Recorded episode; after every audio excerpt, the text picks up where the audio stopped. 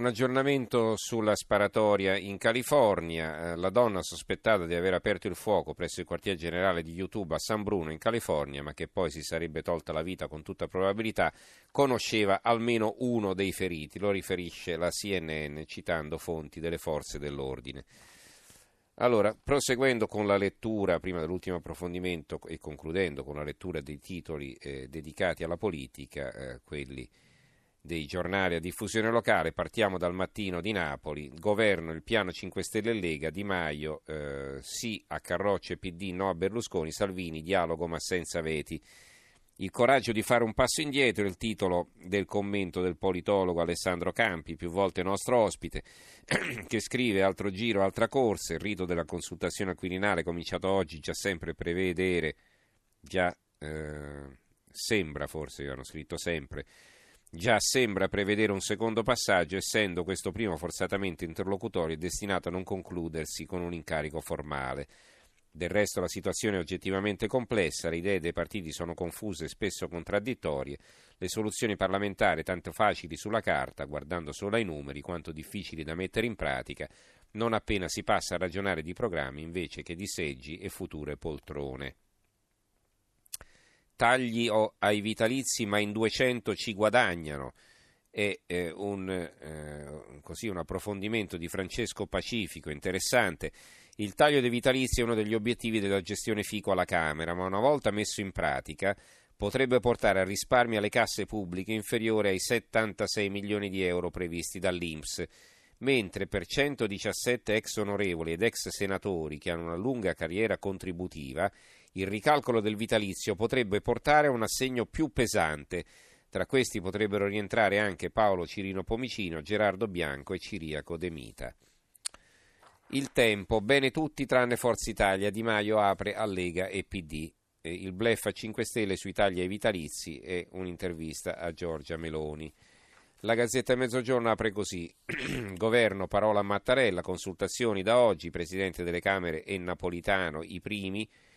Di Maio, contratto con PD o Lega, no a Forza Italia, Salvini, niente veti. Ma la sinistra riformista non può cedere alla demagogia, è titolo, il titolo di un pezzo di Giovanni Valentini.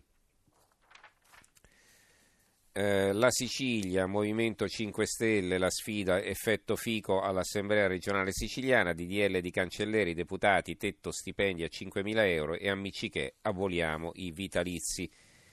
Il Tirreno, il quotidiano, eh, quotidiano toscano della Costa, possiamo dire così, eh, il destino di un partito ostaggio, il commento di Renzo Guolo, si parla del PD, il PD è immobile in attesa che 5 Stelle e Lega si incontrino o si incartino, i Dem restano prigionieri della linea dell'opposizione a ogni costo, linea in questa declinazione dettata più dalle personali esigenze di Renzi che da quelle del partito.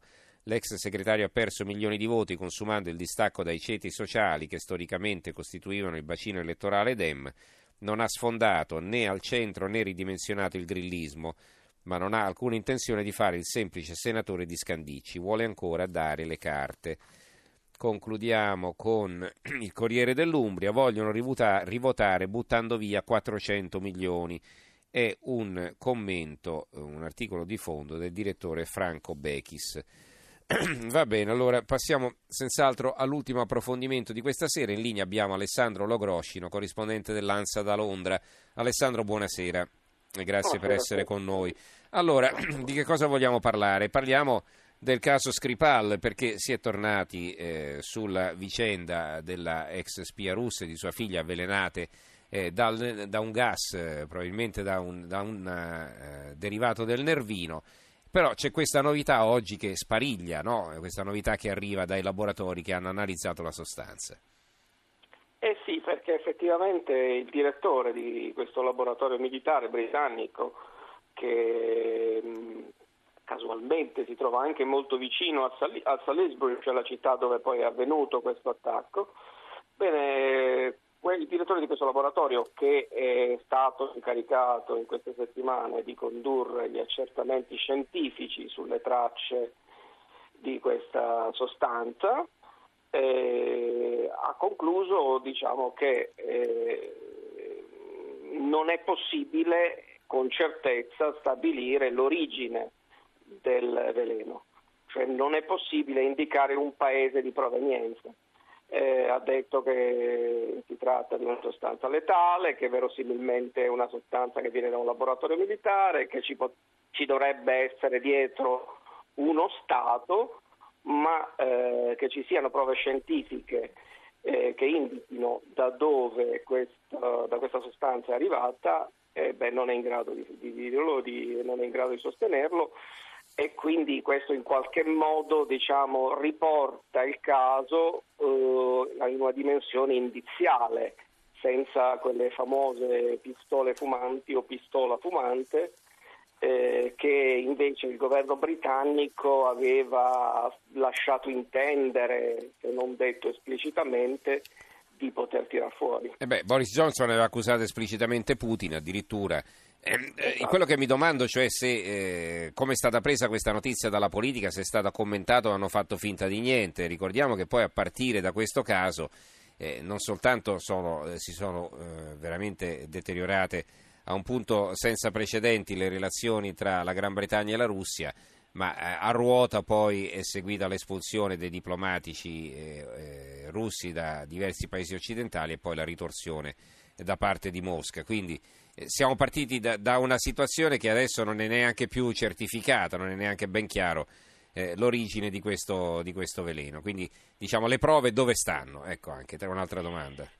Eh, diciamo, da, da, mi sembra che la reazione è stata un po' imbarazzata, c'è stato un tentativo di Downing Street di eh, ribadire che loro hanno una serie di elementi eh, scienti- quelli scientifici sono soltanto una parte diciamo, del dossier eh, e quindi ci sarebbero del, del, delle altri, delle altre, eh, degli altri indizi che porterebbero comunque verso la Russia. Però certo diverso è eh, avere degli indizi e diverso è avere delle prove.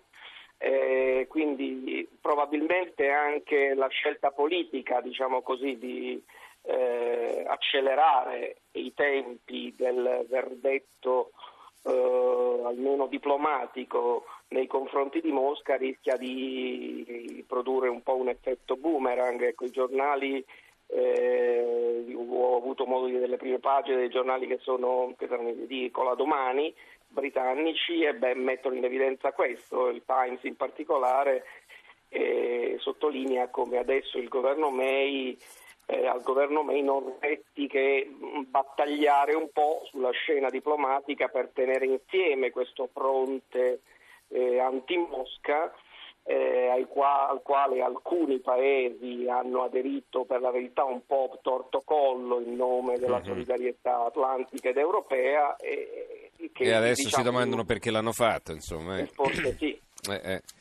Va bene, allora ringraziamo Alessandro Logroscino, corrispondente dell'Ansa da Londra. Grazie Alessandro per i chiarimenti che ci hai fornito. Buonanotte. Buonanotte poi. Allora, eh, qualche titolo, abbiamo ancora un paio di minuti. È interessante questo approfondimento del Fatto Quotidiano. Stangata dell'Unione Europea sui terremotati, ridateci 75 milioni di euro di tasse. Rivolta all'Aquila, 350 imprenditori le cartelle esattoriali per vecchie esenzioni. Nove anni dopo il sisma il delegato della Commissione europea batte cassa, erano aiuti di Stato. Oggi il tavolo tecnico tra Regione Abruzzo, comuni e categorie per decidere le mobilitazioni. Passando alla politica estera, il messaggero apre così Erdogan-Putin stretta di mano sulla Siria.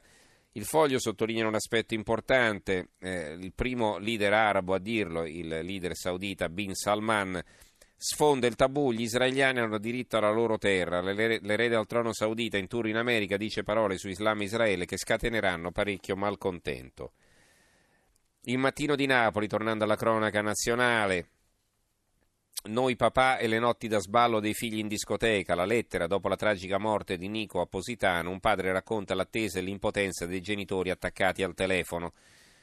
E, eh, e, poi qui l'inchiesta, quei ventenni tra vodka e corsa ai like che spendono mille euro per un tavolo, l'inchiesta del mattino, l'inchiesta firmata da Bruno Maiorano. Mamma licenziata, l'IKEA ha ragione, è stato respinto il ricorso, non c'è discriminazione, quindi il licenziamento era lecito, ne parlano diversi quotidiani. il giornale di Brescia processato il terrorista di Vobarno, la Procura di Brescia ha chiesto il rinvio a giudizio del 25enne Anas El Abubi, accusato di essere un foreign fighter dell'ISIS è anche nella lista dei ricercati degli Stati Uniti, ma per la famiglia è morto in battaglia in Siria. Sul tempo leggiamo dell'Utri denuncia sei giudici per il cancro. Alcuni titoli sull'avvenire, sul libro e su altri giornali a proposito dell'eutanasia. Eh, eh, la sinistra morente sconfezza l'eutanasia sul caso di J. Fabbo, leggiamo sul libero. Sul crack delle banche, l'Arena di Verona, banche quanto ci costano i crack. Eh, l'impatto dei dissesti sui conti pubblici equivale a 662 euro a famiglia. Notizie di eh, appalti e tangenti, 11 arresti in Liguria, questa è l'apertura del secolo XIX. Penso che però ci possiamo fermare qui con la lettura dei giornali. Eh, a questo punto ringrazio regia Gianni Grimaldi, tecnici Stefano Catini e Luciano Pecoraro. In redazione Antonio Bonanata, Carmelo Lazzaro e Giovanni Sperandeo. La linea va a Silvia Boschero che condurrà Stereonotte. Noi ci risentiamo domani sera alle 23. Grazie a tutti e buonanotte.